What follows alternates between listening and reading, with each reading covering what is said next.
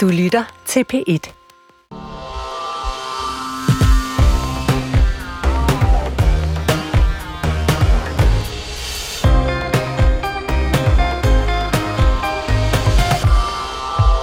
Jeg står med min telefon i hånden, og så ringer jeg op til min kone, og jeg går lige et skridt her over øh, en meter foran mig. Og i det øjeblik, jeg gør det, så tager han fat i min arm og vrider den om på ryggen og siger, du skal ikke begynde at stikke af. Så råber han på sin kollega, så han kommer så løbende over og er helt vild i hovedet. Altså han ser ud som om, at han lige er vendt tilbage fra fronten et eller andet sted. Og han tager så også fat i min arm og vrider dem om på ryggen.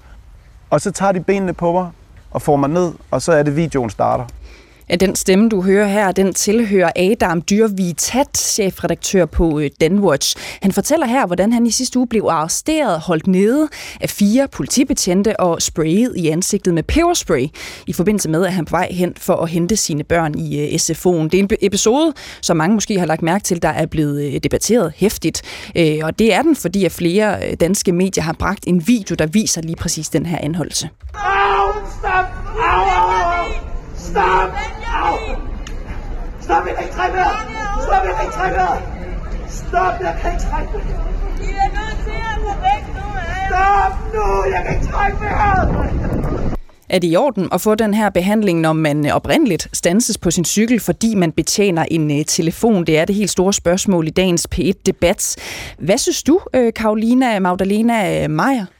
Jeg synes, det virker voldsomt, og jeg ved godt, at vi har et politi i Danmark, som har voldsmonopol, og det skal de have. Men når man har det, så skal man også være meget opmærksom på, hvordan man anvender det. Og øh, den video, jeg har set, det er jo det, vi alle har set, og man kan sige, som vi kender til som borgere i den her situation. Der virker det som om, at, øh, at der er en ubalance her, der simpelthen bliver brugt for voldsomt magtanvendelse. Du er klummeskribent og forhenværende folketingsmedlem for øh, Alternativet. Søren K. Villemos, velkommen øh, til dig også. Du er journalist på øh, Weekendavisen. Øhm, Adam Dyrvig Tat her, han blev sigtet for fire forhold, altså for at cykle med sin telefon i hånden, for at nægte at opgive navn og fødselsdato, for at true eller udøve vold mod en betjent, og for at modsætte sig anholdelse. Kan du forstå, at situationen den ender, som den gør her? Altså, jeg vil i hvert fald gerne lige øh, rydde op i en misforståelse, som blev indledt. Altså, han, han blev ikke anholdt for at cykle øh, med sin telefon. Nej, i forbindelse med, ikke? Øh, han bliver anholdt, fordi han ikke opgiver sin navn, fødselsdato og adresse, mm. og, det, og det skal man ifølge retsplejelovens paragraf 750. Og hvis man ikke gør det, så, ja, så bliver man anholdt. Det bliver han også advaret om. Mm. Så øh, jeg synes, altså, ja, altså jeg ved ikke om Øh, det er jo ikke sådan, jeg kan ikke afgøre, om det nødvendigvis er en øh, er overdreven magtanvendelse, men jeg har siddet og kigget på, hvad praksis er i øh, den uafhængige politiklægemyndighed, og det ikke, ligger ikke sådan lige klart, at det nødvendigvis skulle være i strid med reglerne. Mm. Kan vi have tillid til, at dansk politi ikke går for langt i sine øh, magtanvendelse, magtanvendelser, når vi ser en video som den her? Er det i orden at få den her behandling, når man ikke gør, hvad politiet siger? Er politiet forråd, eller passer de bare deres arbejde? Og er vi borgere godt nok stillet, hvis man har en uheldig oplevelse med politiet, og vi ønsker at klage? Mit navn det er Cecilie Lange, og det her det er p Debat.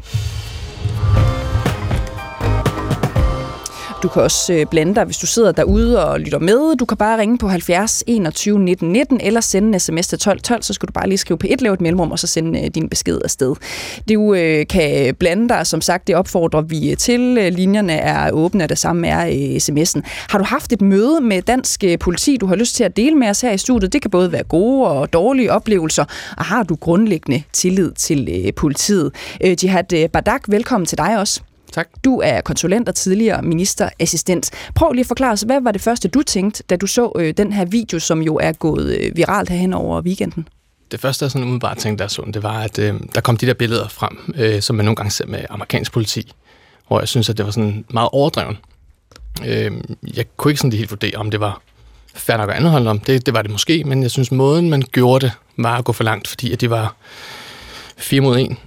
jeg kunne se, der var en, der holdt benene. Øh, to stærke mand, der sad på ryggen, og så den her fjerde betjent, der lige vælger at tømme lidt peberspray i hovedet på ham. Mm.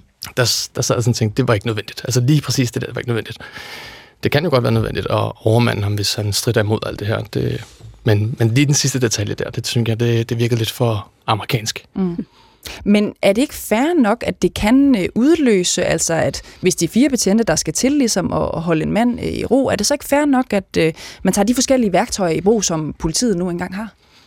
Altså, jeg synes, det, det er fair nok, at man bruger nogle kræfter på det, men det er mere, fordi jeg sad og tænkte, at den fjerde person kunne jo passende bruge sine to arme til håndjernene. Mm. Så var der en mand til hver arm, og så en til at sætte håndjern på, i stedet for at bruge den fjerde person på at tømme peberspray i, i hovedet på ham.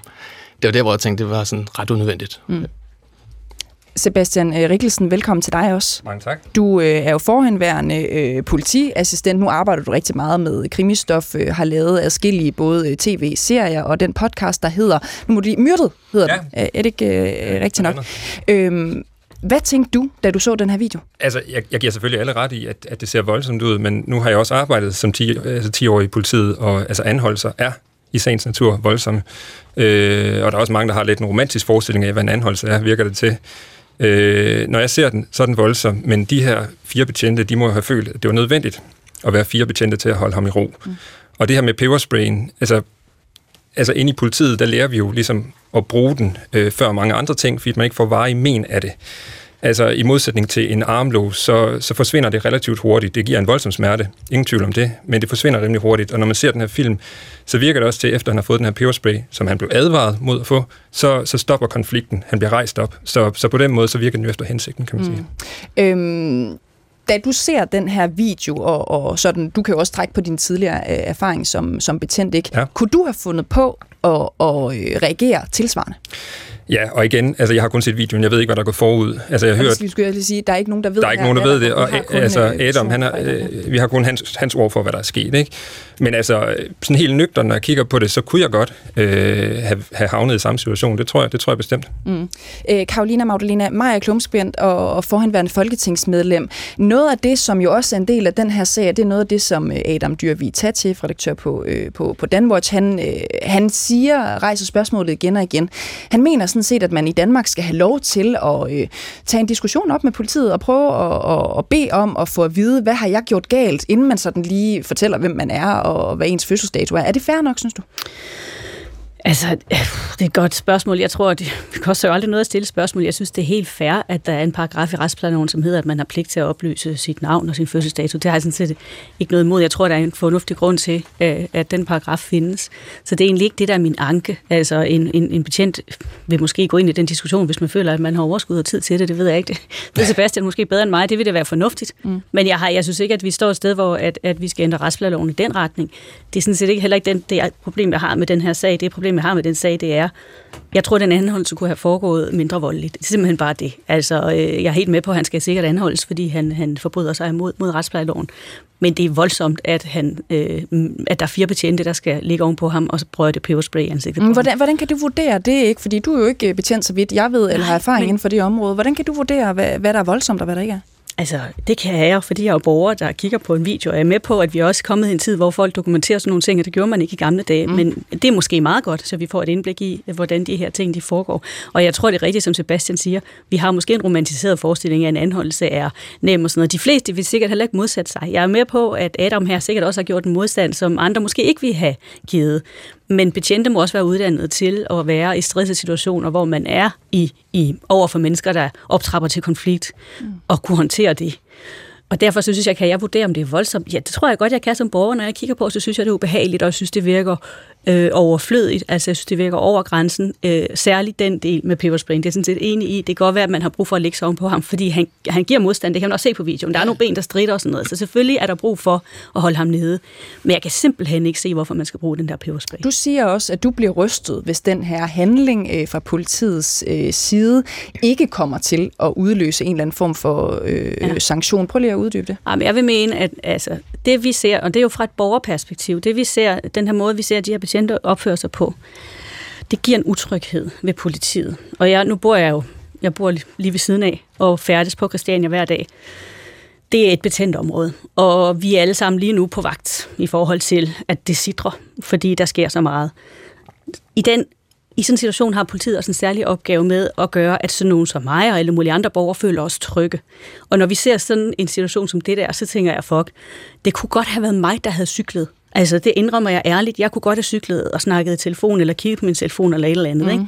Så jeg synes, at den opgave, der handler om, selvfølgelig skal politiet fange forbrydere, jeg sige, men de skal også være en tryghedsskabende faktor for borgerne. Lykkes og, de med det? Nej, og det lykkes de lige præcis ikke med her. Okay, Søren K. Villemos, øh, nu hører du også øh, øh, fra Karolina Magdalena Maj, hun bliver rystet, hvis det her det ikke øh, fører en eller anden sanktion med sig. Gør, bliver du også rystet, hvis, øh, hvis det ikke er tilfældet? Jo, altså jeg tror, så skal hun nok øh, indstille sig på formentlig at blive rystet, fordi jeg har jo så siddet og kigget på, hvad der faktisk er praksis på området, og, øh, og man må godt bruge en peberspray mod en, der er anholdt. Øh, det må man, hvis situationen er tumultarisk, og øh, hvis andre midler er forsøgt brugt, som ikke er, for, altså, som ikke er egnet til at få kontrol over og så situationen, og hvis man ikke har fuld kontrol over den anholdte.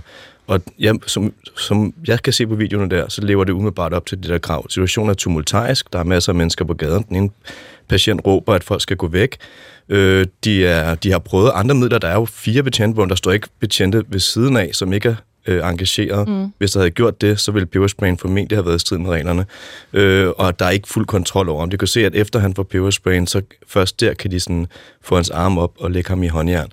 Så umiddelbart, når jeg ser det, øh, situationen, så har jeg svært ved at se, at den uafhængige politiklagemyndighed vil finde øh, brugen af peberspray her kritisabel. Og vi skal huske, at de retningslinjer er udarbejdet af Politiklagerådet, og så hvor der sidder en dommer i spidsen, og de er ifølge Politiklagerådets vurdering i overensstemmelse med den europæiske menneskerettighedskonvention og de domme, der ligger i Strasbourg. Mm. Og, og alligevel kunne jeg godt tænke mig at spørge jer her i studiet. Loven er, som den er, men er loven så forkert, hvis man gerne må sprøjte en person, som ligger i håndjern øh, på øh, maven, øh, har fire betjente omkring sig? Synes I, det er fair nok, at man øh, med de omstændigheder øh, gerne må sprøjte en, øh, en, han kalder sig jo mange øh, sammenhænge øh, almindelig familiefar. Han er jo tilfældigvis også chefredaktør og, og har derfor let øh, ved at komme i medierne. Og her står vi så, øh, Sebastian Rikkelsen. Synes du, at, at øh, politiets beføjelser i så fald er for øh, hvide, hvis man gerne må sprøjte en person øh, i ansigtet med peberspray?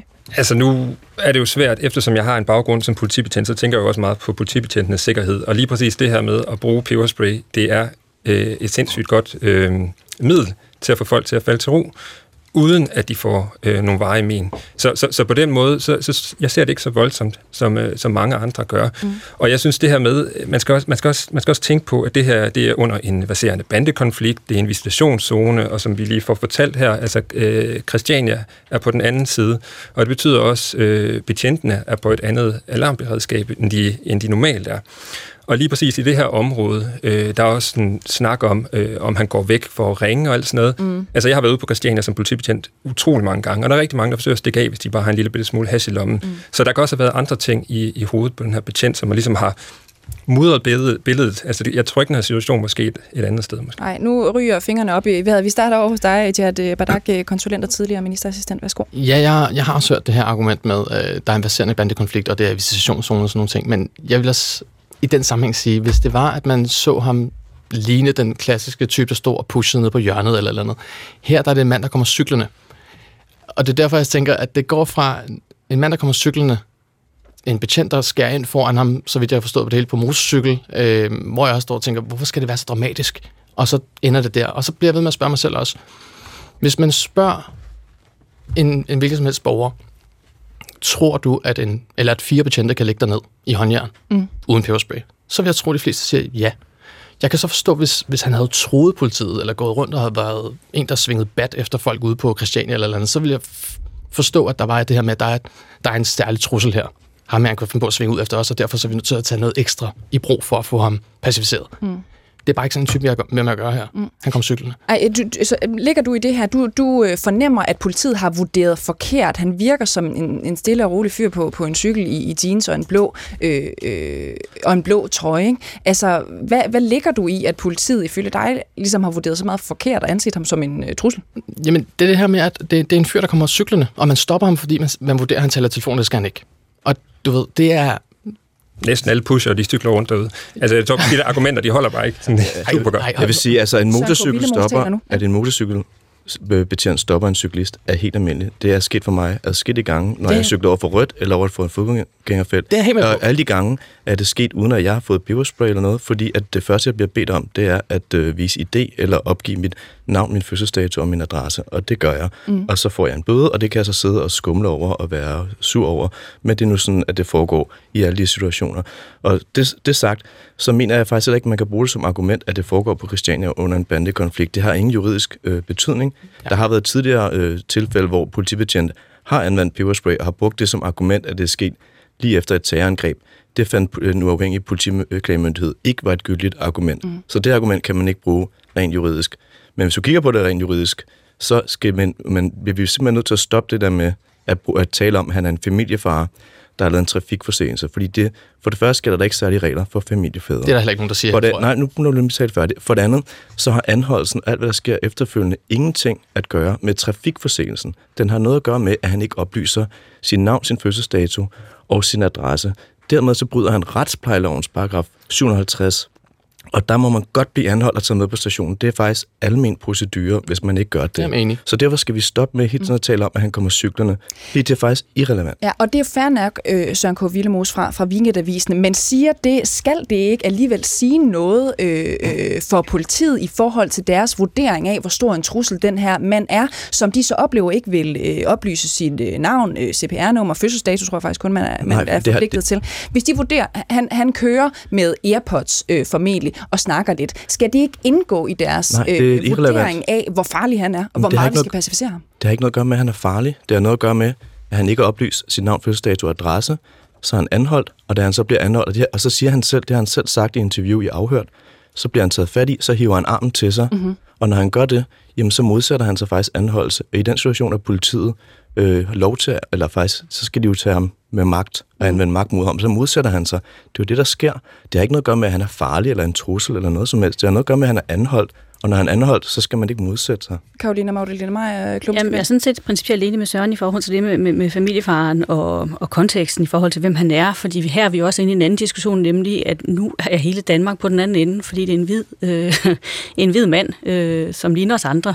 Øh, som, som det her foregår for, og der er sikkert mange brune danskere, som oplever det her, uden at det har den samme medieomtale. Ikke? Det tror jeg, at vi kan, vi kan ikke til. Så, så vi er inde i noget her, hvor jeg sådan set principielt enig i, at vi skal passe på, at vi ikke kommer til at, at gøre det her til noget særligt, fordi mm. han er den, han er. Mm. Men, men jeg vil egentlig gerne vende tilbage til dit spørgsmål, du stillede, nemlig, altså, skal loven så laves om, eller er det okay det her? Jeg vil sige, det kan jo være, at Søren har ret og sige, at det her får ikke nogen konsekvenser, fordi at det viser sig, at det er tilladt ifølge loven. Hvis det viser sig at være sådan, så tror jeg nok, at mit standpunkt vil være, at så bør vi kigge på den lovgivning. Okay. Fordi der er et eller andet i det her, som siger, at fire voksne betjente kan godt få ham under kontrol uden at de behøver at bruge peberspray. Mm. Altså alt andet lige, også når vi ser på videoen, virker helt skørt. Og jeg er helt enig i, at man kunne have brugt nogle håndjern, og man kunne have puttet ham ind i en politibil. Så der er et eller andet her med den peberspray, der simpelthen ikke er Sebastian Rikkelsen, øhm, ja. da vi talte sammen, inden du kom øh, i studiet her, der siger du øh, også til mig, at du ser måske lidt en tendens til, at borgere i Danmark, de øh, vil gerne diskutere rigtig meget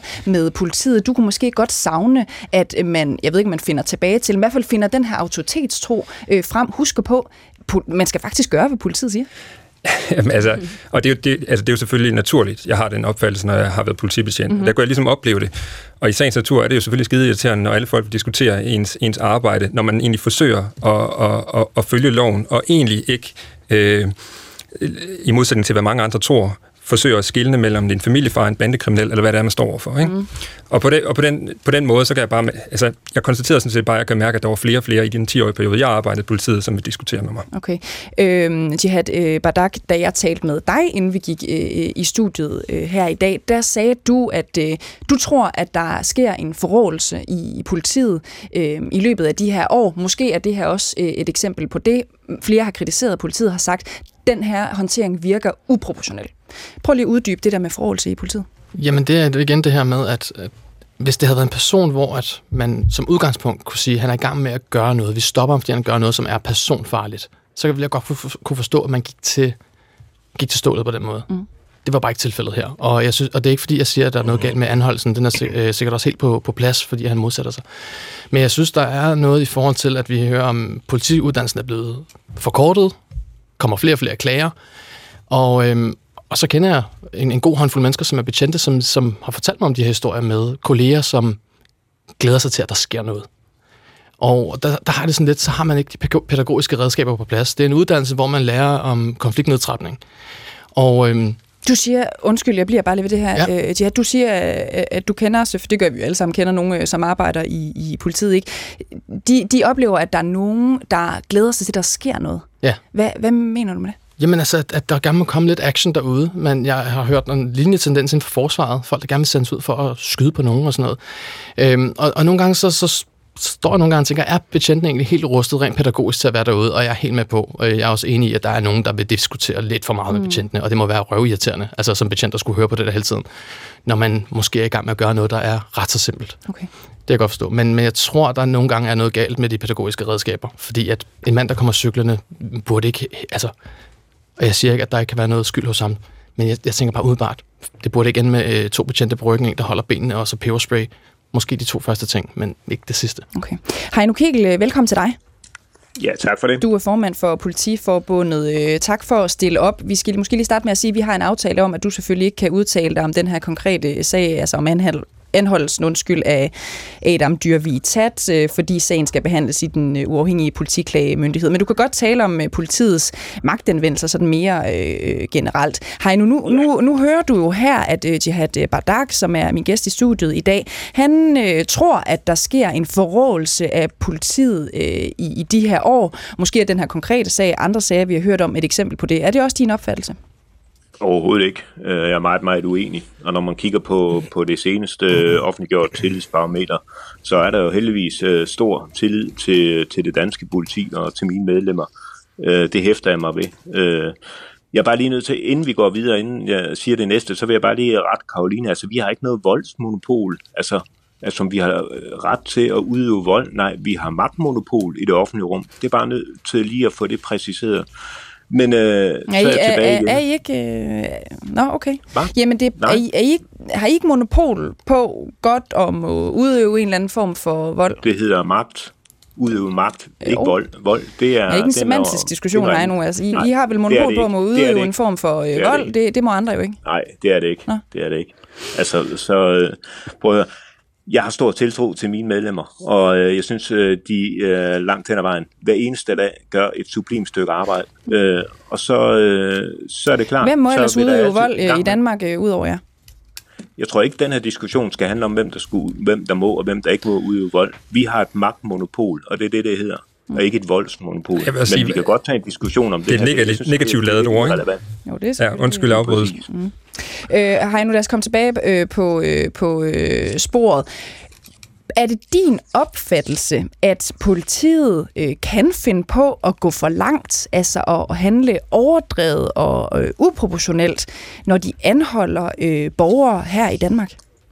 Nej, overhovedet ikke. Altså, vi, vi, vi er jo uddannet til at, at bruge det, hvad kan man sige, det mindst indgribende magtmiddel. Øh, og så skal det altid både være nødvendigt, forsvarligt og forklarligt. Og så starter vi altid øh, lavest muligt. Det er med talens brug. Mm. Og så, så har man ellers muligheden for at eskalere op. Men vi eskalerer ikke op, hvis vi kan nøjes med det, der er det mindste. Så sådan er det bare. Okay. Øhm, vi snakker jo også øh, i dag, det er selvfølgelig ud fra den her konkrete hændelse, en video, som er gået viralt. Det er mange, der bemærker, at de synes, at øh, politiets øh, håndtering har været voldsom. Æ, altså, kan der være noget om, at politiet måske har for hvide rammer for mange beføjelser i forhold til magtanvendelse øh, i Danmark? Nej, det øh, igen er jeg nødt til at, at, skuffe nogen. Øh, jeg er nødt til at sige, at at også som der blev sagt tidligere øh, fra den tidligere kollega, så ser alle øh, magtanvendelser, øh, de ser altid voldsomme ud, og tit så er det jo taget ud af en kontekst. Øh, Så øh, nej, vi har ikke, øh, vi har ikke for mange magtmidler, øh, og og dem vi har, dem bruger vi fornuftigt, fordi vi lever af borgernes tillid. Mm. Prøv lige at sætte ord på, øh, Heino Kegel, og det her igen, det er helt generelt, men hvordan kan det være nødvendigt, for eksempel at holde øh, nogen øh, fast og, og spraye dem, altså hvis de modsætter sig anholdelse, de diskuterer og råber om politiet, måske vil de heller ikke sige deres navn osv., altså hvordan kan det være nødvendigt øh, at holde dem fast og, og, og handle på den her måde? Jamen det er jo klart, hvis man skal gennemføre en politiforretning, så, øh, så hjælper det jo ikke, at, at det ligesom er, er åben for en diskussionsklub altid. Altså nogle gange så er der mulighed for at, at, at, ligesom at, at kunne bruge noget mere tid øh, med dem, man ligesom laver politiforretningen øh, med. Men på et eller andet tidspunkt er man også nødt til, ligesom det er der også en forventning om, at når politiet kommer, så, så skal der også ske en eller anden form for handling. Så når man ligesom er igennem alt det der, øh, så er man også nødt til, ligesom når man har sagt A, så er man også nødt til at sige B.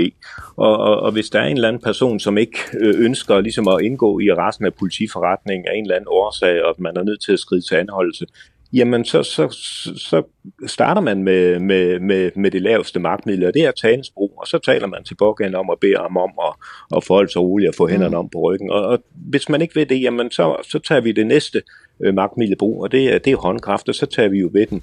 Øh, og, og, og så eskalerer man jo op, alt efter hvordan situationen så udvikler sig. Og så vil jeg bare, er jeg også bare nødt til at sige, peberspray er faktisk noget af det mildeste magtmiddel, øh, når vi ser bort fra både talens, altså hvis vi ser bort fra talens brug, ja. fordi at det ikke er, øh, det ikke efterlader nogen skader. Øh, alternativ, nu er der, jeg kan høre mange gange, de siger, at der sidder fire betjente ovenpå ham, øh, det måtte være rigeligt. Alternativet er, at man, man tager ved pågældende, fordi at han enten udviser en, en aktivitet eller en passivitet, der gør, at man ikke kan gennemføre anholdelsen så risikerer man jo, at man måske kunne komme til at, at, at brække noget ved pågældende. Så mm. er det da trods alt bedre, at man bruger en peberspray, så pågældende han kan falde til ro, og at man så kan gennemføre anholdelsen uden nogen varige skader. Godt. Vi vender lige tilbage til dig, Heino Kegel. Nu, øh, nu uh, har vi lige nogle stykker i studiet, der godt vil, vil kommentere på noget af det, du siger. En af dem, det er dig, Karolina Magdalena Maja. Værsgo. Ja, jeg skal nok være med at komme ind på den semantiske diskussion. Jeg tror bare, jeg kaldte den spade for en spade. Jeg har, ikke, jeg har jeg prøvet ikke at komme med nogle stråmænd overhovedet. Det var et eller andet sted bare øh, det, der, det, der lå lige for. Øh, men jeg synes, det som Heino siger, som jeg hæftede mig ved, han siger, hvis det er nødvendigt forsvarligt. Altså man skal gøre det, der er nødvendigt forsvarligt og forklarligt. Og det synes jeg faktisk taler direkte ind i den konkrete situation. Nu taler jeg så ikke principielt i mm. forhold til, men den konkrete øh, situation, vi har set. Der tror jeg, at hvis det er nødvendigt forsvarligt og forklarligt, det der er foregået, øh, så skal man godt nok... Øh, på en eller anden måde kunne forklare det for borgerne, fordi jeg tror, der er rigtig mange borgere, der tror, der synes, at det virker ikke hverken forsvarligt eller forklarligt. Og så en anden ting er, jeg, har, altså, jeg tror bare, at det er vigtigt også fra mit perspektiv at sige, øh, nu vi har jo rigtig mange, øh, meget politi på Christianshavn, øh, og omgås dem stort set hver dag, øh, særligt i de her tider, men egentlig generelt, og jeg har altid haft en fornemmelse af, at det er, det er trygt, når der er noget politi i nærheden. Når der sker noget som den her enkelte episode, der, der, der foregik her i sidste uge, ja. så begynder jeg at føle, at det bliver en lille smule utrygt. Okay. Og det tror jeg er super, og det kan godt være, det kun er mig, men det tror jeg ikke. Mm. Og det er altså virkelig vigtigt her, og derfor tror jeg også, at vi skal passe på, at vi kommer til at tale om den her situation, som om det er principielt for hele politiet. Jeg håber, det er en unik hændelse, og ikke en kultur mm. som der er ved at ske, for hvis det er en kultur, og det her det er gennemgående for politiet i Danmark, så synes jeg, vi har et problem. Mm, Jihad Bardak, du hører også fra Hanno Kegel her, øh, øh, at generelt så øh, kommer politiet ikke til at, at gå for langt i med deres magtanvendelser. Er du enig i det?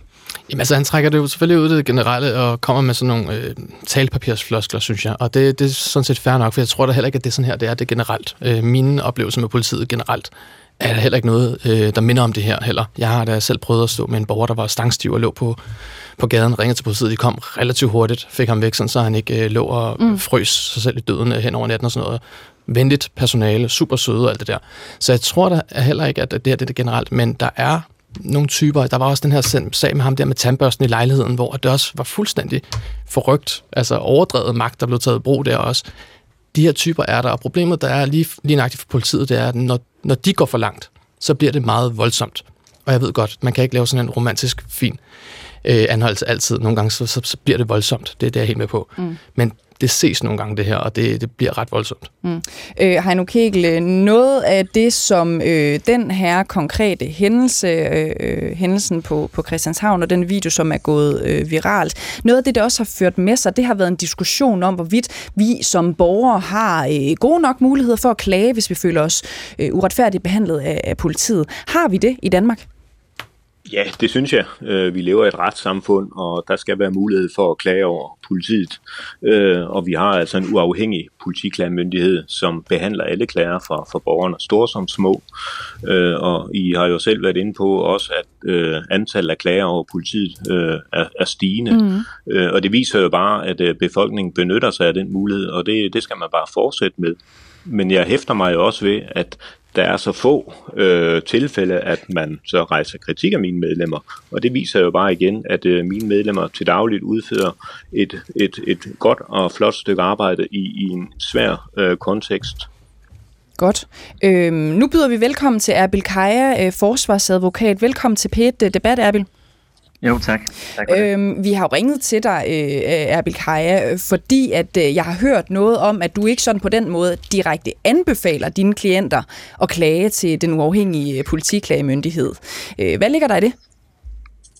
Det, der ligger i det, det er, at øh, når klienter de, de ringer og spørger omkring øh, anmeldelse, hvor skal man gøre det hen, og hvad er mulighederne osv., altså der må jeg jo så bare være ærlig og sige til dem, jamen altså, hvis I ikke har noget videoovervågning af selve episoden eller øh, videooptagelser, øh, jamen så skal, I ikke, så skal I nok ikke forvente det helt store, fordi øh, så vil øh, sagerne falde på påstand mod påstand. Den ene part siger det ene, og politibetjenten siger noget andet, og der er to forskellige oplevelser af det. Og øh, hvad hedder det, duben, de kan så ikke komme til bunds i det. Øh, de har heller ikke de fornødne ressourcer eller magtmidler osv. til at kunne grave sig dybere ned i tingene. Så derfor vil man typisk gå i seks måneder et år og gå rundt og tænke over det her, øh, og så vil det ende i absolut ingenting i sidste ende. Ja, vi kan så sige nu, at de adfærdsklager, der har ført til øh, kritik af politiet, øh, det ligger på 3,1 procent i 2022, sådan som tallene, jeg sidder med her, lige ser øh, ud. Er det øh, symptom for, at det her øh, klagesystem, det fungerer, synes du, Erbil Kaja? Øh, nej, altså jeg, jeg kan jo ikke sige, hvor meget eller hvor lidt øh, det, det er rimeligt, at det tal kommer op på. Mm. Det vil altid bero på kon- en konkret vurdering, men jeg synes i hvert fald ikke, det er noget, der borger for øh, borgernes tillid til systemet, øh, når de rent faktisk ikke har mulighed for at gå ud på åsted og finde videoovervågning eksempelvis, eller Øh, og, og kommer de ind på banen, så kommer de sent ind, øh, fordi de, øh, det, det er en borger, der skal, en advokat eller borger, der skal gøre opmærksom på, at der rent faktisk findes videoovervågning, som så typisk bliver slettet efter 14-30 dage. Øh, og derudover så kan der være vidner og det ene og det andet, så, og, og når afhøring så sker, så sker det på telefonisk, øh, så sker det telefonisk, eller det sker øh, på skriftlig grundlag, og, og det er ikke noget, vi typisk er vant til i, i andre sammenhæng. Altså der vil man, øh, altså når et politiet skal efterforske øh, noget for en borger eller imod en borger, jamen så vil man indkalde dem til afhøring og kigge dem dybt i øjnene og stille en masse kritiske spørgsmål og se, hvor det her det rent faktisk bærer henad. Øh, er der nogle divergenser? Er der nogle uoverensstemmelser? Er der nogle ting, som peger i retning af, at den her person ikke... Øh, fordi ord kan jo afsløre rigtig meget, og særligt når man sidder over, over for ansigt til ansigt. Men, men det forekommer jo ret sjældent, og særligt i adfærdsklager, der øh, mindes jeg næsten ikke, at det forekommer. Så beder man bare politibetjenten om sådan en skriftlig redegørelse, eller det sker på, på telefonisk, øh, at det sker telefonisk, og så laver man en rapport, og så siger man, jamen det er jo påstand mod påstand, så derfor lukker vi og, at slukke den her. Øh, og, og det er ikke fordi, jeg siger, at der nødvendigvis skal udtales kritik af politiet, men, men, men det gør bare, at øh, der er et mørketal omkring de her klager, øh, og, og det er derfor, jeg tænker, at det forsvinder lidt, øh, de 3% i forhold til, hvor mange klager der er, og hvor meget der måske kunne være udtalt øh, af yderligere kritik. Okay, lad os lige prøve at spille den videre her i studiet, Jihad øh, Badak. Øh, når du hører Heino Kegel øh, sige, at den her lave øh, øh procent for, hvor meget øh, kritik, der bliver øh, rettet mod øh, politiet, det er jo fordi, at politiet øh, klarer det forholdsvis godt. Hvad tænker du så? Det er en, en påstand. Altså, igen, det, det er jo svært at sige, fordi det kræver, at man, man faktisk dykker ned i hver enkelt sag. Altså, hvis der var tale om øh, 200.000 sager, hvor at man i 190.000 af dem havde kameraer, der viser det ene og det andet, og det stadig var politiet, der med at få ret, så vil jeg stå og sige, at der er noget helt galt. Men altså omvendt, så kan jeg jo ikke lade mig tænke på det her med, at, at DUP øh, jo består af mange betjente, sådan som jeg forstår det. Øh, ikke i det øverste, i, den, øh, øverste, i det øverste råd, men, men der er mange betjente. Og i, i andre tilfælde, der vil jeg stå og tænke, jamen, betjente, der skal undersøge betjente, nogen der, nogen, nogen, der måske skal undersøge deres gamle kolleger, altså er der noget inhabilitet her, eller hvor at man bliver mere tilbøjelig til at tage den ene side? Det kan man godt komme til at spekulere i. Mm. Øhm, især når den så er så lav. Men igen, det kræver også, at man har indsigt i hver enkelt sag. Ja, og altså, er det noget, du ved, det her? For det er jo også en, det er jo lidt en, ja, det er ikke første gang, jeg hører den øh, øh, spekulation, må jeg bare sige. Men, men er det noget, du ved, altså det der med, for du lever nærmest op til, at der er en eller anden form for inhabilitet, øh, fordi der er mange øh, betjente, som, som ja, så fælder dom over andre betjente? Ø- øverste, øverste råd er ikke politiet. Nej. Øh, det, det er det ikke. Der mener det er en, en dommer og en ekspert, men andre, hvis man kalder det ned i sagsbehandlingsniveauet, Mm. Der snakker vi om, der er der betjente. Det er sådan, som jeg har fået, fået det forklaret fra en ret troværdig kilde. Okay. Øh, Heino, det skal du bare svare øh, på. Altså, er det rigtigt, at det er noget indspist halvøj i, i duppen, og det er efterforskere, der skal fælde øh, dom over gamle kolleger osv.? Det er jo en fortælling, øh, man har hørt øh, af flere omgange. Værsgo. Ja, det er jo noget forfærdeligt sludder. Nå? Jeg er bare nødt til at korrigere. Øh, duppen, den er uafhængig. Det må man bare konstatere. Det er rigtigt, at det er tidligere politifolk, der sidder og skal efterforske øh, de her sager. For hvem fanden skulle ellers næsten have sådan en erfaring i forhold til at kunne afhøre og efterforske? Jurister. Der er nærmest kun politiet. Ikke jurister til at afhøre og efterforske, desværre. Det er politifolk. Mm. Langt hen ad vejen, der laver sagsbehandling.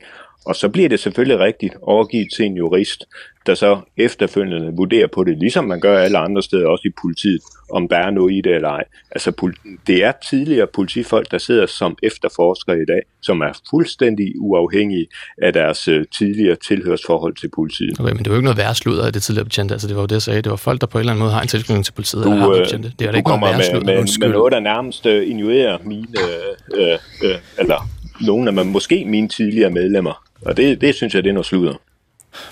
Lad mig bare lige... Øh, undskyld, undskyld, jeg kan ikke se det der. der undskyld, nu gør du, prøv, vi andre rækker hånden op, ikke? Du sidder bare og snakker. Okay, så, så, så, så, så kommer du, Søren K. Øh, Vilmos. Ja, altså, prøv at høre. Vi kan jo godt sidde og sammenligne den uafhængige politiklagemyndighed med, hvordan politiet arbejder, og så sige, de, de arbejder ikke på samme måde, som politiet arbejder, og det ikke er godt nok. Men, men du er fuldstændig altså i sin måde, det er sat op på, så, øh, ens med de andre institutioner, vi har i samfundet, hvor tjenestemænd bliver set efter i kortene. Vi har det samme system i øh, patientklagerådet.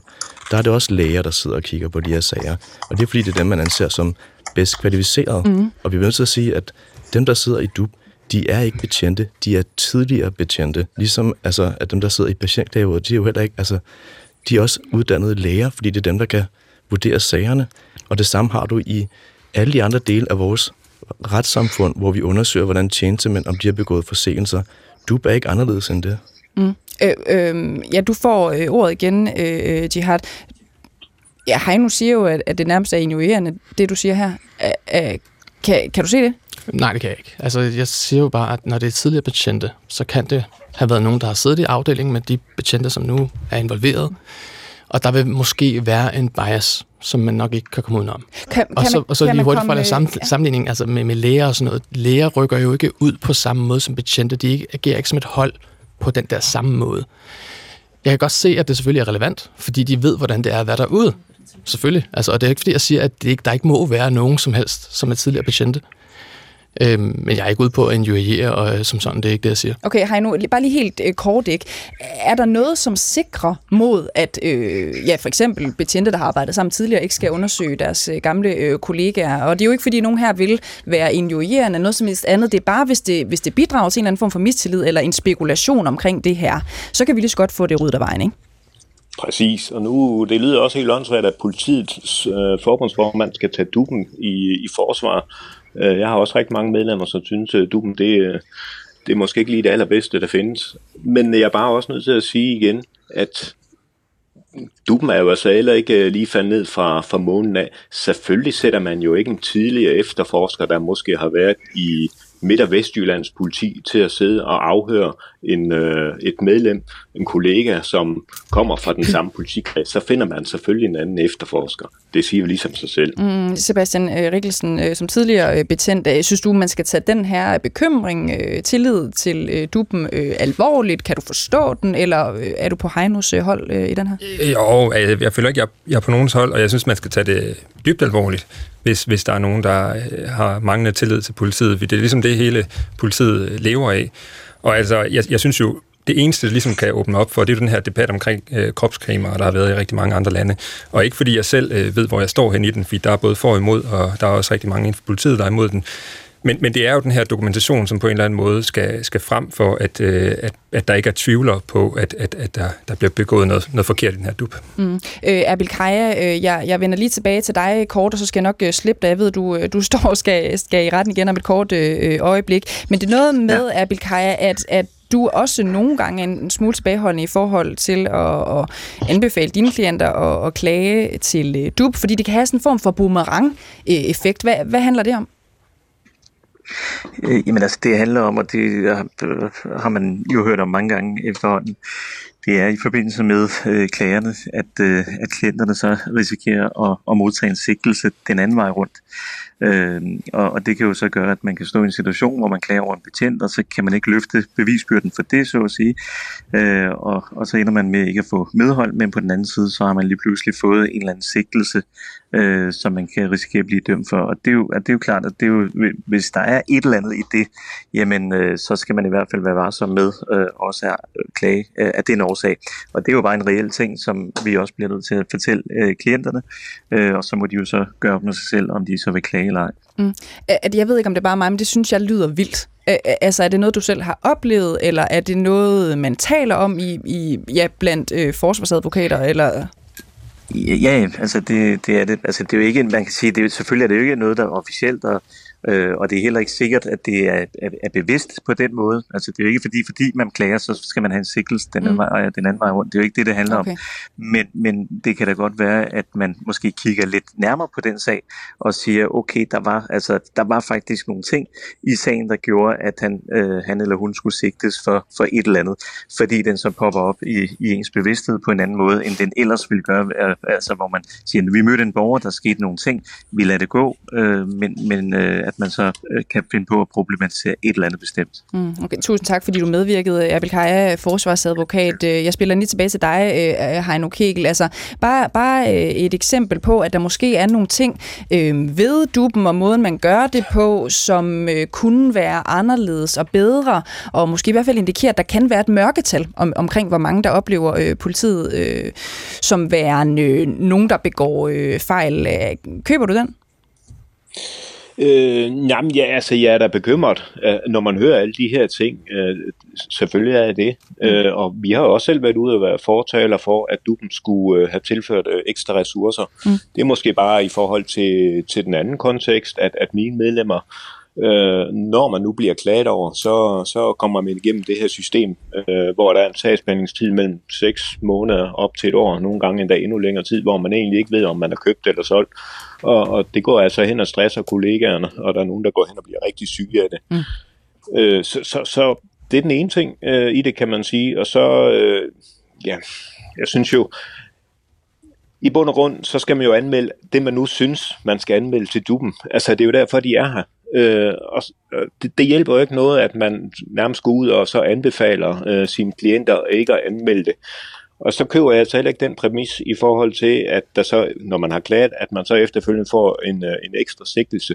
Jeg vil faktisk vente om at så sige, at vi ser det bare rigtig tit, at når der er nogen, der bliver sigtet, så som modreaktion mod sigtelsen, så, øh, så klager man over pågældende kollega til duben. Okay. Øh, I får lige en øh, sms her. Det, vi har fået rigtig mange. Jeg skal måske også bare sige til lytterne, der hænger på. Øh, vi fortsætter på den anden side af klokken øh, 13, og en, øh, og en radiovis bliver endelig hængende.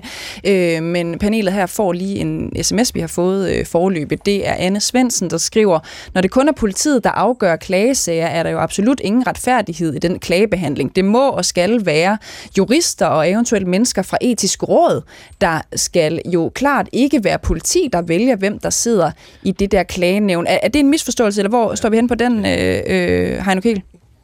Jamen, det er jo en misforståelse. Det er altså ikke politifolk, der afgør øh, klager over politifolk. Det er det altså ikke. Nej. Det, vi kommer tættest på, det er jo det er tidligere politifolk, der sidder sammen med, med nogle andre, sammen med jurister og alt muligt andet, sidder og efterforsker, altså sidder og afhører øh, en eller anden pågældende betjent, men også klageren. Når materialet er færdigt, sender man det til en juridisk visitation. Så det er altså ikke politiet, der afgør klager over politiet. Mm. Det er den uafhængige politiklagmyndighed, der afgør de her sager sen i længere instans øh, statsadvokaten. Godt. Så vi har fået ryddet øh, lidt op i nogle af de fortællinger, som florerer derude, men uanset hvad, Karolina Magdalena øh, Meyer, øh, klumskribent, øh, forhåndværende folketingsmedlem, øh, fortæller det dig, at man burde kigge på den her klageinstans, øh, både når du kigger på tallene og når du kigger øh, på, hvad for nogle misforståelser der findes? Jeg kan ikke udtale mig om tallene, det synes jeg er enormt svært som, mm. som ganske almindelig borger at forholde mig til. Øh, I forhold til de historier, der går, så vil det da være fornuftigt, at man øh, måske gik ud og informerede lidt mere om, hvad det er, hvad det er for nogle folk, der sidder og træffer de her afgørelser, og hvor går grænsen imellem den sagsbehandling, der bliver foretaget af tidligere politifolk, og så den vurdering, der bliver truffet af jurister og, øh, og dommeren. Altså, hvor er det lige, at, at man ligesom, hvor er det, det kort ligger, for det er faktisk ret afgørende at, at den ekstra instans, der går ind og skal vurdere den sagsbehandling, har de faglige kvalifikationer og en 100% uafhængighed. Ikke? Mm. Så, så jeg, jeg, jeg synes ikke, jeg er i stand til at vurdere noget andet end at sige, det kan være, der ligger en oplysningsopgave mm. fra politiet og ud til borgerne mm. om den her øh, klageinstans. Søren K. Villemos, har du 100% tillid til den uafhængige politiklagemyndighed? Jeg, ved, jeg har ikke jeg har hverken mere eller mindre tillid til den end andre klagemyndigheder. Det, der slår mig ofte, er, at dem, der er de hårdeste kritikere af den uafhængige politiklagemyndighed, de har aldrig sådan siddet og kigget deres årsrapporter igennem. Mm. Altså, hvis man kigger dem igennem, så ser det ud som om, de har sådan en ganske udmærket sagsbehandling. Okay. Øh, vi fortsætter som sagt på den anden side af en øh, radioavis. I skal have forløbigt uh, tak, Søren K. Villemos, Heino Kegel, Sebastian Rikkelsen, Karolina Magdalene Meyer, øh, Abil Kaya og Jihad øh, Badak. Nu er det blevet tid til en uh, radiovis her, hvor klokken den er blevet 13.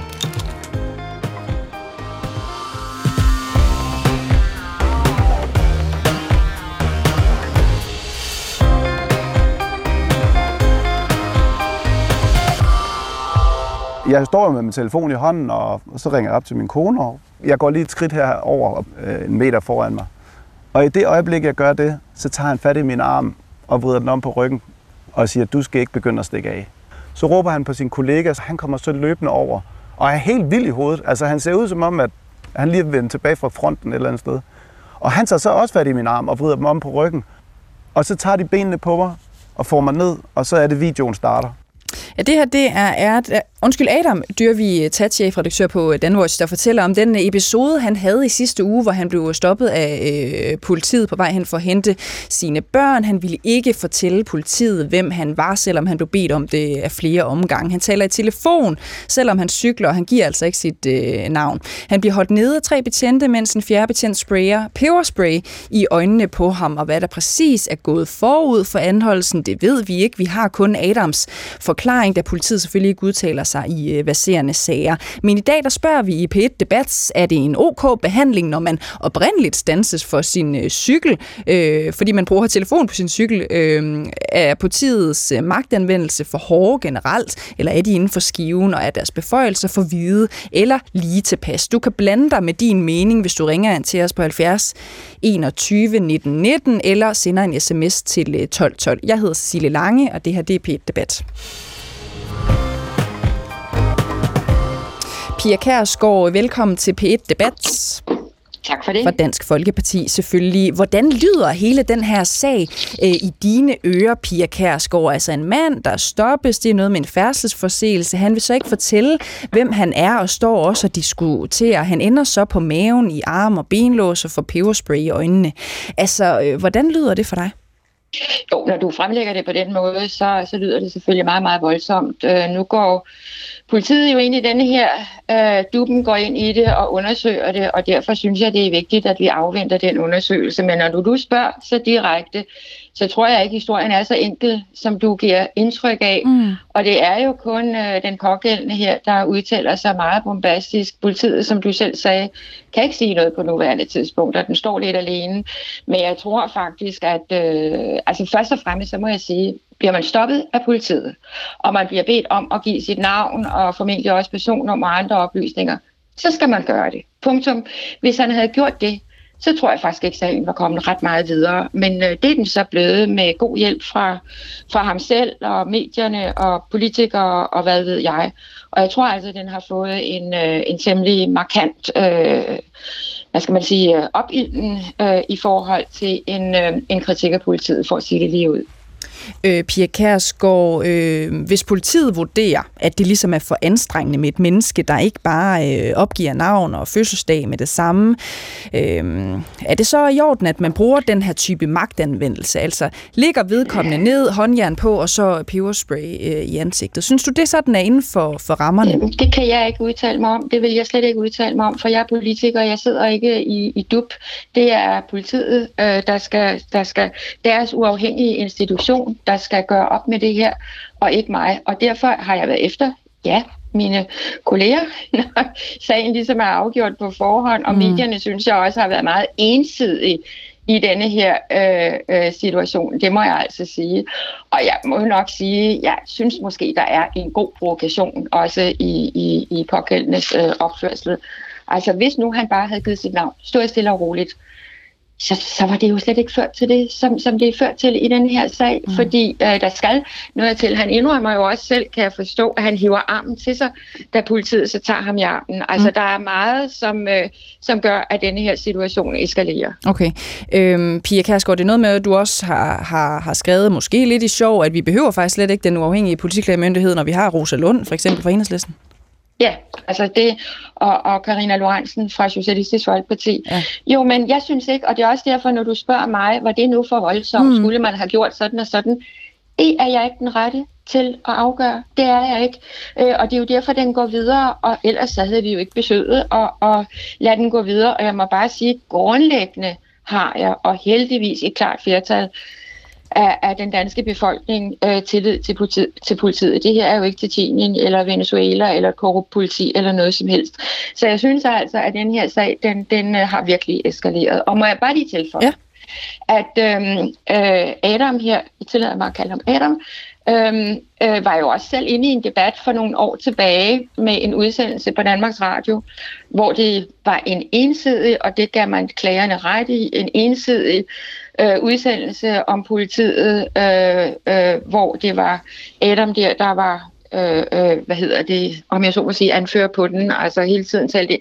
Jeg tror aldrig nogensinde, han har været særlig glad for politiet, lad mig sige det lige ud. Nej, så fordi han som journalist har lavet en, en dokumentar om, øh, ja, det var blandt andet magtanvendelse i, i politiet, det er 10 år siden, han lavede det, så tror du, at han har mm, måske ondt blod i forhold til politiet, eller hvad? Jamen, det må han selv svare på, om han har ondt blod, men på mig virker oh, nu det rejser ekstremt... du den jo her i, jo, P1, Jo, jeg må bare sige, på mig virker det ekstremt provokerende. Ja. Og det er Adam Dyrvitat selv, som, som tidligere har, har i den grad været tendentiøs øh, som journalist øh, over for politiet i en udsendelse, hvor det jo også øh, klagerne, blandt andet DUB og andre uafhængige, havde klaget over det her, fik ret, at det var en stærkt tendentiøs øh, udsendelse. Så der ligger jo et eller andet må jeg så sige, at øh, man, man, man har lavet den eskalere, og, og nu udnytter meget, synes jeg, øh, øh, medierne til at, at give den her øh, øh, karakteristik af politiet videre, og det må jeg sige, det synes jeg ikke er retfærdigt. Ja, det er rigtigt nok, at øh, dokumentaren fik øh, øh, kritik, fordi at politiet ikke i tilstrækkelig grad fik øh, mulighed for genmæle i en af de øh, sager, som Adam Dyrvi øh, tæt øh, bragte fokus på i sin øh, dokumentar. Øh, Rosa Lund, øh, velkommen til dig. Tak. Hvorfor går du ind og blander dig, Rosa, i, i det her, når vi ikke ved, hvad der er op og, og ned? Jamen, øh, jeg går ind og blander mig, fordi jeg synes, det er min øh, pligt som retsordfører. Øh, jeg, jeg, jeg er lidt uenig i, øh, i Pias tilgang. Altså, øh, jeg synes jo, det er ekstremt vigtigt i en retsstat, at man har ordentlig kontrol med politiet. Og derfor er det så vigtigt, at vi har duben, og derfor, altså undskyld, den uafhængige politiklagmyndighed. Mm. Og derfor skal den uafhængige politiklagmyndighed jo både have flere ressourcer, men jo sådan set også have et, en længere armslængde til politiet end i dag. Fordi lige nu, så er konstruktionen sådan, at det lidt er politiet, der undersøger sig selv. Og det har vi jo før været kritiske over for. For eksempel både Pia Kærsgaard og jeg, eller i hvert fald Pia Kærsgaards parti i forbindelse med Tibet-sagen. Mm. Øh, så, så jeg blander mig, fordi jeg synes, det er min pligt som retsordfører. Ja. Det, det, og det, lad os lige prøve at vende tilbage til det med, med, med duben, fordi vi har fortsat Heino øh, Kegel med, som måske også lige kan, kan hjælpe os lidt øh, på vej. ikke. Men, men Pia Kærsgaard, hun kritiserer jo sådan set både øh, dig, Rosa Lund, og, øh, og Karina Lorentzen fra, øh, fra SF. Hun siger, hun synes, det er mærkeligt, at I går ud øh, og fortæller noget om, hvordan I synes, den her sag den ser ud, om det er voldsomt eller ej, når der er en, en sag, som, som duben jo skal, undskyld, den øh, uafhængige politiklagemyndighed skal tage stilling til. Det gør de formentlig om, om 211 dage eller et eller andet, hvor lang, øh, lang behandlingstid nu er. Ja, 211 dage. Ja. Ja, men altså, øh, jeg kan godt høre, at Pia Kærsgaard synes, det er mærkeligt, men jeg synes ikke, det er mærkeligt. Jeg synes tværtimod, at det er vigtigt, at borgerne her i Danmark ved, at de kan stole på os politikere til, hvis der er noget med politiet. Altså, det er jo, hvad kan man sige, pointen med, at vi har magtens tredeling. Mm. Det er jo, at vi kan føre kontrol med hinanden. Okay. Nu lyder det så hårdt, kontrol med hinanden, men, men, men det er jo pointen i et demokrati, at der netop også er øh, kontrol med den voldsudøvende magt. Ja. Du siger to ting her, Rosa Lund. Øh, øh både at den uafhængige, øh, den uafhængige politiklagemyndighed skal have flere øh, ressourcer, og så siger du også, at det lidt er sådan, at betjente undersøger betjente. Det er noget, vi har været inde på øh, kort tidligere i, i den her debat. Prøv lige, debat. Prøv lige at uddybe, hvad du mener med det. Jamen, øh, med det mener jeg jo, at dem, der sidder i den uafhængige politiklagemyndighed, selv er ansat, øh, eller har været ansat som politibetjente, og skal tilbage i politiet. Så det her er jo sådan set ikke en, en kritik af politiet, det er bare en kritik af den konstruktion, vi har lavet med den uafhængige politiklagemyndighed, mm. hvor jeg mener, og enhedslisten mener, at der skal være en større armslængde, og at den uafhængige politiklagemyndighed skal have flere ressourcer, sådan så der ikke er en sagsbehandlingstid på 211 dage. Mm. Det synes jeg egentlig er ret øh, tilforladeligt. Ja.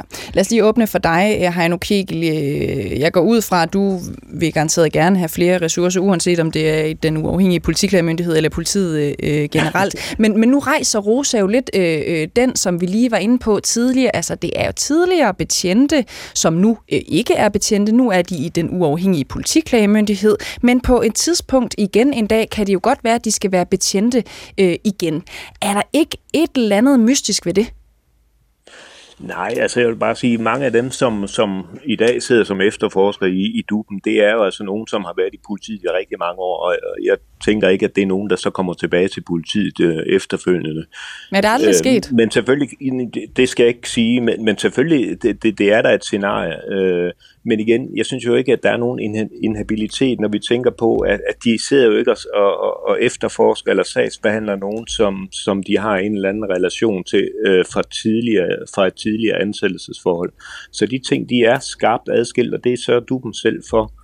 Øh, men jeg er stor tilhænger af, at øh, du dem får tilført nogle flere ressourcer. Øh, hellere end gerne. Øh, så, men igen, jeg, jeg er ked af, at man går ind, og så drager man den parallel, og så siger man, at duben er, er inhabil, ja. fordi det er tidligere efterforsker. Mm. Altså, det er jo fordi, at de der, der så sidder i dag og efterforsker, det er jo fordi, de har nogle kvalifikationer fra politiet øh, i forhold til at kunne, kunne efterforske en sag, som, hvor i blandt andet øh, afhøring indgår øh, indhentning af videomateriale, øh, teleoplysninger og alt muligt andet. Mm. Det er altså ikke ret mange andre, der har forstand på det. Nej, og det, og det forstår jeg godt, og, og Søren K. Villemo, som er i studiet i dag, øh, nævner jo også, at sådan er det også alle mulige andre instanser i vores, øh, i vores samfund, for eksempel patientklagenævnet, hvor det også er dem, der ved øh, mest om øh, det, der selvfølgelig er inde og, og vurderer de her konkrete sager. Men er det ikke ekstra vigtigt? Nu var vi inde på en semantisk diskussion lidt tidligere omkring øh, magtmonopol og, og, og voldsmonopol, øh, men når det netop er magtmonopolet, som skal under lup,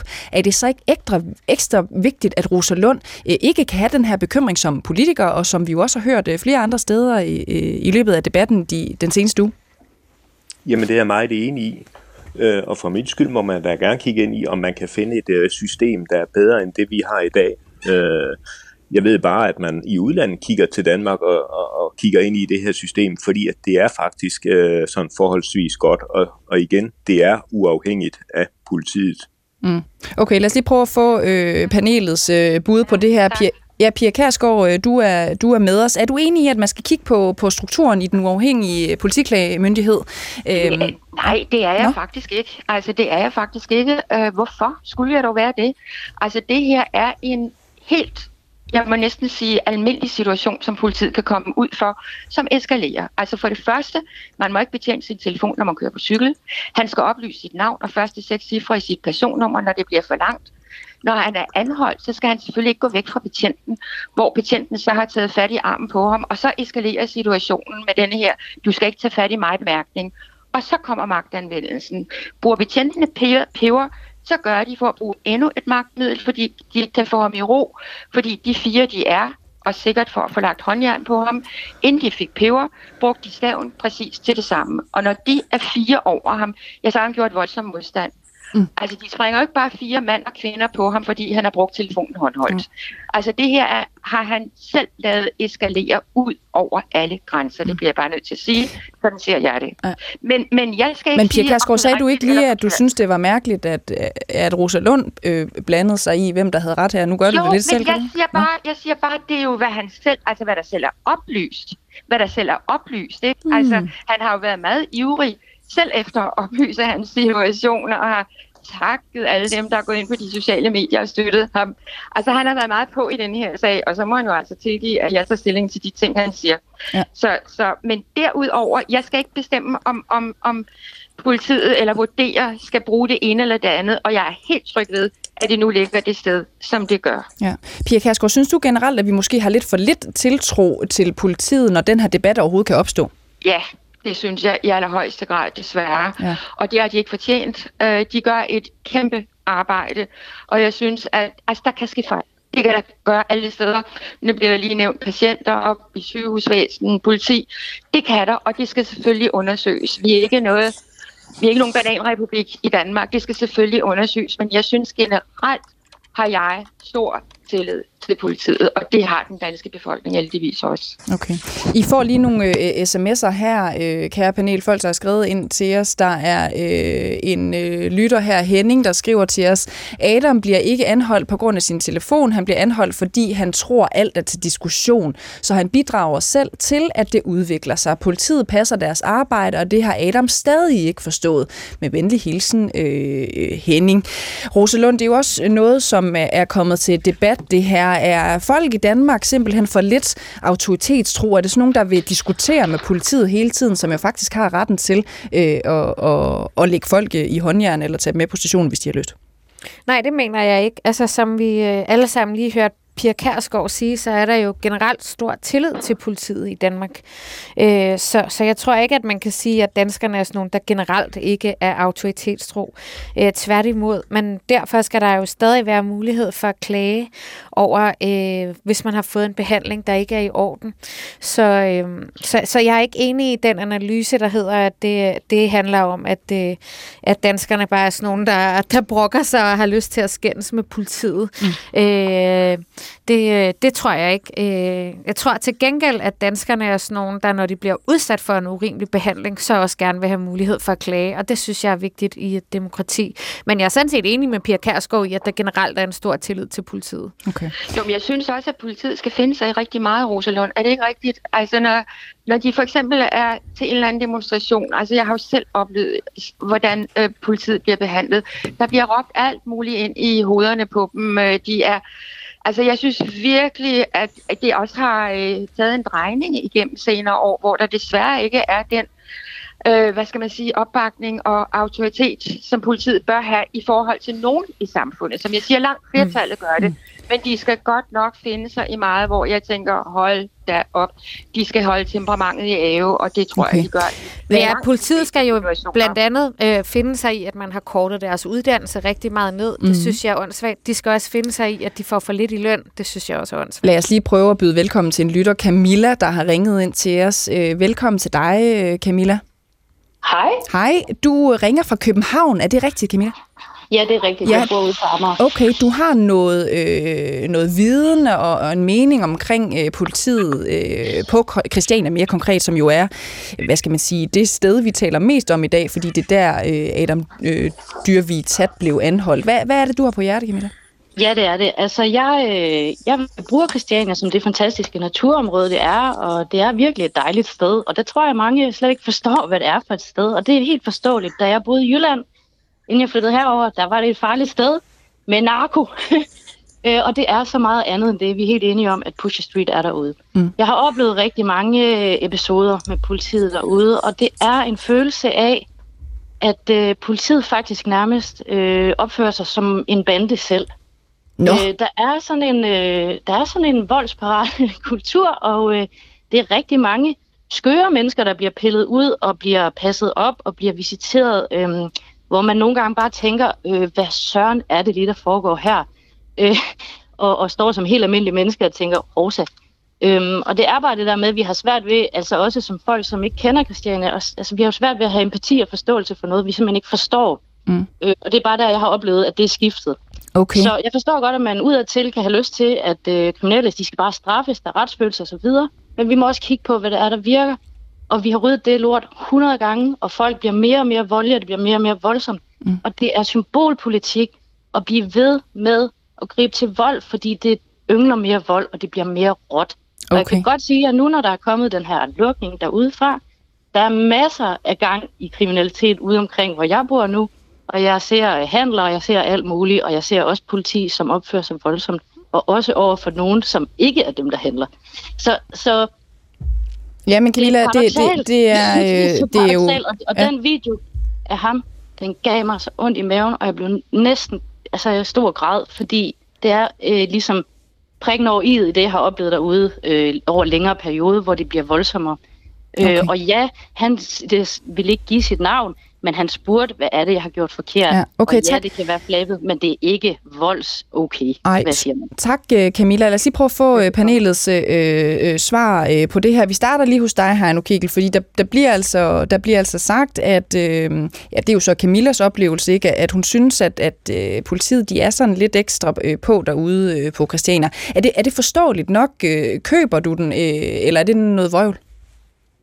Nej, nej, men altså, jeg kan jo ikke tage den oplevelse fra hende, det kan jeg ikke. Øh, men, men det er jo klart, at i et, øh, hvad kan man sige, højtens øh, miljø, så, så, så, så har man jo, hvad kan man sige, både antenner og alt muligt andet ude. Men jeg synes jo stadigvæk, at man, man leverer en, en god politiindsats, og, og, og, og med det kendskab, jeg har til, så, så, så er der jo ikke nogen hændelser, så hvor man går ud over det, man egentlig, på den måde, man egentlig burde gøre tingene på. Øh, men jeg kan da selvfølgelig ikke tage den øh, holdning fra herne, øh, når de, de oplevelser, øh, det kan jeg ikke. Men jeg synes jo, altså, når vi nu snakker, nu, nu taler vi også Christiania, det var jo ligesom ikke det, vi skulle tale om. Men generelt set, så synes jeg, så er jeg bare nødt til at sige igen, politiet, de, øh, de løser altså deres opgaver, øh, med stor professionalisme, uanset om det er på Christiania, eller det er på Amager, eller det er over i Ringkøbing over i Jylland. Mm. Hvad synes I, Søren K. Villemose? Jeg synes, du så og, og sukker lidt derovre bag øh, mikrofonen. Hvad synes du om, om politiets måde at, at løse opgaver på? Tror du, det er rigtigt, når vi har hørt nogle forskellige personer i dag sige, at nogle gange virker lidt hypet? Altså, hvis du kigger på det i et historisk perspektiv, så er det bare ikke korrekt, at øh, politiet er blevet mere hårdhændet, øh, hverken generelt eller på Christiania. I Christiania var det i mange år øh, noget, der hed Uropatruljen, der patruljerede. De patruljerede i civil, og, øh, og de lavede hvad der er noget ting, der mere eller mindre kan beskrives som overgreb og overfald på, på borgere. Øh, I de første årtier af Christianias eksistens, så var der meget mere voldelige konfrontationer mellem politi og, og christianitter. Og så i det hele taget politiets generelle adfærd. Altså der er det, der er sket de sidste 30 år, så er det siden 18. Øh, maj 93, det havde været en gradvis øh, professionalisering af, af politiet, særligt også i anholdelsesager. Der var for eksempel Benjamin-sagen tidlig i 90'erne i nytårsaften, en der fik en hjerneskade på mm. grund af en anholdelse. Det betød, at man begyndte at ændre i, hvordan, hvad for nogle procedurer man laver under en anholdelse. Øh, vi kan også se brugen af peberspray, den, blev, den blev, fik politiet i 2008. De første 4-5 år der, der brugte de dem ret lemfældigt. De brugte dem på at stoppe folk med, på knatter og bilister og sådan noget. Det bliver indskærpet af, af DUB. Øh, og sådan kan du se det hele vejen rundt politiet er øh, gradvist gennem årene blevet øh, mindre hårdhændet, og de er blevet mere professionelle, både når det kommer til at styre sådan, øh, altså store, store mængder mennesker, og, de er, øh, og til at anholde enkelte individer. Mm, hvad, hvad, nu, nu siger historisk, og det, det kan man se, og det er ikke nogle tal, jeg ligger øh, inde med, Søren. Hvor, hvor ved du det fra? Jamen altså, det, det, altså hvis du, det var her tidligere på ugen, der var, havde jeg en lang, længere samtale med direktøren på Politimuseet, hvor han gennemgik, hvordan man havde øh, med politiets adfærd over for Christiania, og i overvis så havde man simpelthen overladt det til det her Uropatruljen, som jo blev nedlagt efter 18. maj, mm. fordi, øh, altså, fordi de kastede sten tilbage på demonstranter. Øh, jeg ved ikke, om I kan huske 18. maj, der affyrede man pistolskud mod, øh, mod demonstranter. Altså, til sammenligning med, da man ryddede ungdomshuset i de mellem, hvor der ikke skete nogen seriøse skader på nogen, og politiet aldrig var i en lignende situation det, det skyldes jo, at man har jo sat ind her og har professionaliseret tilgangen til borgerne i sådan nogle situationer. Altså hele den der fortælling om, at der skulle være sket en radikalisering hos politiet, og det er blevet mere hårdhændet, der er simpelthen ingen historisk, øh, du, der er simpelthen ingen data for, at det skulle være tilfældet. Det er tværtimod, så peger øh, øh ja, det historiske materiale på det diametralt modsatte. Mm. Jeg kan ikke huske det, jeg var et år på det her øh, øh tidspunkt, øh, øh, Jihad, men, men øh, det er jo dig, der siger, at du fornemmer den her forrådelse øh, i politiet over de senere år. Øh, det siger Søren K. Villemus, det passer altså ikke. Ja, altså nu, nu brugte jeg ordet radikalisering. Det er så stærkt et ord, jeg ikke bruge om mm. det. Eller, øh, jeg synes bare, og det kan måske også være i takt med, at, at de her telefoner med, med kameraer er der, man kan filme det omgående. Det gør noget ved, ved, ved hele situationen og måden, man kommer til at øh, opfatte det. Men jeg synes bare, der har været en del af de her tilfælde, hvor man står og tænker, hvordan i alverden tør nogen slippe dig ud og arbejde med borgere med et volds- eller magtmonopol, eller hvad vi nu skal kalde det, hvis vi skal lære et eller andet med sproget. Ikke? Det, det synes jeg, der er ret mange tilfælde af, man ser. Øhm, og, og, og det er egentlig der, hvor at jeg sådan, når jeg så sammenholder det med de historier, jeg har fået fra en, en god håndfuld mennesker, jeg kender, som arbejder i politiet, at så kan jeg godt se, at, at der er en grund til det. Og så når jeg også kigger på det her med øhm, kortere uddannelse, mm. flere klager så synes jeg lige pludselig, at man kan lave nogle logiske sammenhænge og drage nogle konklusioner. Og så ja, så er der selvfølgelig en vis portion øh, spekulation i det. Øh, men jeg tror da helt rigtigt, at, at det, at man øh, ikke straks trækker kniblen, og i stedet for har en peberspray, det tror jeg da også er med til at gøre noget godt, fordi at det netop ikke skaber veje i men. Mm. Lad os lige prøve at byde velkommen til Anders øh, Nielsen, der ringede øh, til os. Velkommen til dig, Anders. Tak skal du have. Det er noget med, at du har et ret konkret øh, forslag til, hvad man kunne gøre i Danmark for ligesom at undgå øh, noget af det her hårdhændede behandling og, og måske bedre øh, varetagelse af klager osv. Hvad, hvad går det ud på? Jamen, man kunne bare gøre ligesom i de lande, der omgiver os. Sætte kamera på betjentene. Mm. Så er problemet løst. Okay. Jeg garanterer for, at den kvinde der, der sprøjtede peberspray ind i hovedet ham, mens han ligger ned. Altså, det ville hun ikke gøre, hvis hun vidste, hun sad med et kamera og selv filmede det og optog, hvad hun selv sagde. No. Altså, så noget vil ikke ske. Okay. Altså, det er 100. Prøv at spørge svensk politi, norsk politi, engelsk, tysk, Altså, Alle har kamera. Øh, Søren K. Villemos, er det en god idé, det der med kamera? Jeg skal ikke øh, kunne sige, om det er en god eller dårlig idé, men jeg synes, det er ret bizart, at man bruger den her eksempel, og så siger, at, at kamera vil have løst det. Altså, vi har det jo netop på video. Altså, så det, det, det, det, det gør jo absolut ingen forskel i en given sag. Og det så sagde Abel Kaja også tidligere, at, at det åbenbart kun er, når man har tænkt på kamera, at man kan bruge det i den uafhængige politikklagemyndighed. Nu har jeg gennemgået alle de sidste alle sager med, der har været med brug af peberspray, og gennem de sidste otte år har der været fem tilfælde, hvor politibetjenter har fået kritik. I ingen af de tilfælde har det været fanget på en video. Okay. Og faktisk var der en, en sag fra i 2015, hvor, hvor en, en, der bliver anholdt på Christiania for peberspray, efter han har fået håndjern på, det var fanget på video, og der, det gav ikke andet til en klage. Så ideen om, at når tingene bare er på video, så er problemet løst, den er sådan lidt skeptisk overfor. Ja, Pia Kærsgaard, hvorfor øh, synes du ikke, at, at det med kamera er en, en god idé? Det synes jeg ikke, fordi øh, jeg synes hverken, at øh, politiet skal have deres øh, navne eller kamera eller noget som helst på til, til offentlig skue. Altså det bliver bare misbrugt. Ja, det tror jeg i hvert fald, og jeg tror faktisk, at denne her sag er mindre kompliceret i virkeligheden, end det, der er blevet lagt op til. Altså som jeg ser og hører det, øh, jamen altså, der er sagen gået i sin gang. Øh, men det er igen ikke op til mig at vurdere, men han har jo selv været meget åben mundet efter med, hvad der er sket, og der er jo netop taget en, en videofilm øh, omkring den der peberspray. Og det blev de sidste ord, vi nåede øh, i den her udgave af P1 Debat. I skal have tusind tak for jeres medvirken. Rosa Lund, retsordfører Enhedslisten, Pia Kærsgaard fra Dansk Folkeparti, Søren K. Villemo, journalist på Weekendavisen, Heino Kegel, formand for Politiforbundet, og Jihad Bardak, konsulent og tidligere ministerassistent. Mit navn det er Cecilie Lange, og i redaktionen der sad Camilla Michelle Mikkelsen og Christian Flækner Gravholdt. Nu er det blevet tid til en radiovis. Det passer ikke. Det er tid til genstart. tak fordi I lyttede med. Gå på opdagelse i alle DR's podcast og radioprogrammer. I appen DR Lyd.